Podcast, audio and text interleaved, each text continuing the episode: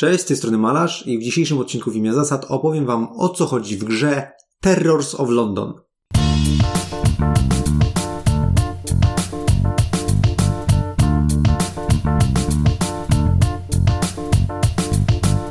Terrors of London to prosta dwuosobowa karcianka deckbuildingowa. W swej strukturze jest bardzo podobna do Star Realmsów, Hero Realmsów, Realmsów i innych podobnych klonów. Podobnie jak w tych wszystkich prostych dwuosobowych karciankach, mamy talię, mamy deck building, mamy dobieranie pięciu kart, mamy zagrywanie czego tylko się da, wykorzystanie czego tylko się da, kupowanie nowych kart na discard i ciągnięcie pięciu nowych kart. Podobnie mamy zmienny rynek, który co chwilę uzupełniamy. Podobnie mamy stałe karty kultystów, którzy dają nam dwie monety i których stos zawsze leży dostępny. To jednak co Terrors of London wyróżnia, to mechanika hordy oraz premie, które wynikają z zagrywania kart w czterech kolorach. W standardowych karciankach tego typu dany kolor łączy się z innymi kartami tego koloru i odpala specjalne rzeczy na naszych kartach. W Terrors of London mamy mechanikę hordy. Polega to na tym, że wszystkie dostępne na rynku karty należą do jednej z czterech frakcji: duchów, bestii, śmiertelników oraz nieumarłych. Kiedy zagramy takie karty z różnych frakcji, to możemy z nich stworzyć hordę, o ile dana karta jest w stanie połączyć się z inną kartą. Wyobraźmy sobie te cztery kolory, te cztery frakcje ułożone w okrąg. I w ten sposób śmiertelnicy będą sąsiadowali z jednej strony z bestiami, z drugiej strony z duchami, ale nie będą sąsiadowali z nieumarłymi. Bestie będą sąsiadowały ze śmiertelnikami i z nieumarłymi, ale nie z duchami.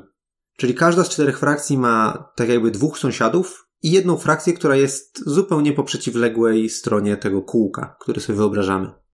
No i teraz, jeżeli zagramy na stołu kartę na przykład nieumarłego i ducha, no to one sąsiadują ze sobą na tym naszym wyimaginowanym kółku i ich karty możemy ze sobą połączyć, tworząc hordę, aby pozyskać jeden z bonusów, który jest umieszczony na dolnej belce jednej z tych kart. Ok, mamy już ducha i nieumarłego. Obok ducha możemy umieścić jeszcze z drugiej strony śmiertelnika, ponieważ do ducha z jednej strony można podłączać nieumarłego, a z drugiej śmiertelnika. Natomiast do karty nieumarłego, który leży w tej naszej stworzonej hordzie, z jednej strony dołączyliśmy ducha, a z drugiej strony możemy dołączyć bestię. I w ten sposób, robiąc taką prze przeplatankę ABCD, ABCD, ABCD, jesteśmy w stanie stworzyć bardzo szeroką hordę i każdorazowo, kiedy kogoś do tej hordy dołączamy, odpalić dowolny z bonusów, który jest na dole którejś z tych kart, a który nie był jeszcze odpalony. Możemy też stworzyć drugą hordę, jeżeli po prostu nie jesteśmy w stanie dokleić kart do istniejącej już hordy. Tak więc cała różnica w mechanice tej gry polega na tym, żeby kupować z rynku karty w różnych kolorach i mieć nadzieję, że dojdą nam na rękę właśnie różne frakcje w danym momencie. Jak w każdej tego typu karciance jest wiele keywordów, które pozwalają nam na dociąganie, odzyskanie karty z discardu, zniszczenie czyjegoś artefaktu, wywalenie karty stali, albo nawiedzenie, co oznacza, że dana karta przetrwa do następnej kolejki. Możemy się leczyć, możemy zadać wyobrażenia, możemy zbierać kasę, żeby kupować mocniejsze karty. Taki standard. To, co jest jeszcze ciekawe, to to, że każdy na początku gry wybiera jedną z czterech dostępnych w pudełku postaci, czyli wampira, wilkołaka, demona albo łowczynię. I taka postać ma odpowiednią ilość punktów życia, około 40 do 50, oraz taka postać ma swoją pasywną umiejętność, którą może wykorzystywać w każdej kolejce, a także cztery karty frakcyjne, z których na początku wybieramy dwie, które dołączymy do swojej startowej talii. Te karty frakcyjne działają natomiast na takiej zasadzie, że mają podstawowe działanie oraz jeżeli wcześniej w tej kolejce zagraliśmy kartę frakcji związanej z naszym przywódcą, czyli jeśli to wilkołak, to, to będą karty bestii, jeżeli to będzie wampir, to karty nieumarłych, jeżeli zagraliśmy taką kartę, to taka karta frakcyjna, oprócz takiego prostego, małego, podstawowego działania, ma drugie, małe, dodatkowe działanie. Ostatni duży niuans to karty artefaktów.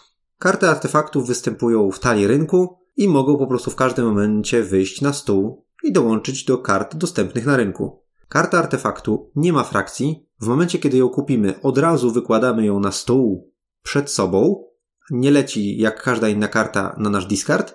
I co ciekawe, taki artefakt możemy od razu w tej kolejce używać. W każdej swojej turze możemy taki artefakt tapnąć, aby wykorzystać jego działanie. Jedyny mankament jest taki, że artefaktów możemy mieć jednocześnie wyłożonych trzy i jeżeli kupimy lub zagramy czwarty, no to jeden z dostępnych artefaktów musimy sobie odrzucić na discard. Ostatni drobny niuansik, który jeszcze się tutaj pojawia, to to, że uniwersalne karty, które możemy kupić na rynku, takie, które w każdej z tych gier dawały nam po prostu dwie monetki i czasami taka karta też dawała się sama straszować, kiedy ją zagrywamy, żeby po prostu ją odśmiecić łatwo, to tutaj jest karta kultysty, który również daje nam dwie monetki, ale przynależy do jednej z czterech frakcji. Co jednak ciekawe, kiedy kupujemy kultystę, nie wiemy jaki to będzie kultysta, ponieważ talia tych kultystów leży na stole zakryta. Cała reszta tej gry jest bardzo, bardzo podobna do innych gier typu Realms, czyli w dwie osoby nawalamy się, kupujemy coraz mocniejsze karty, coraz mocniej się nawalamy, aż któryś z graczy straci wszystkie punkty życia. Jeżeli jesteście ciekawi, co sądzimy o tej grze, serdecznie zapraszam do naszej recenzji. Cześć!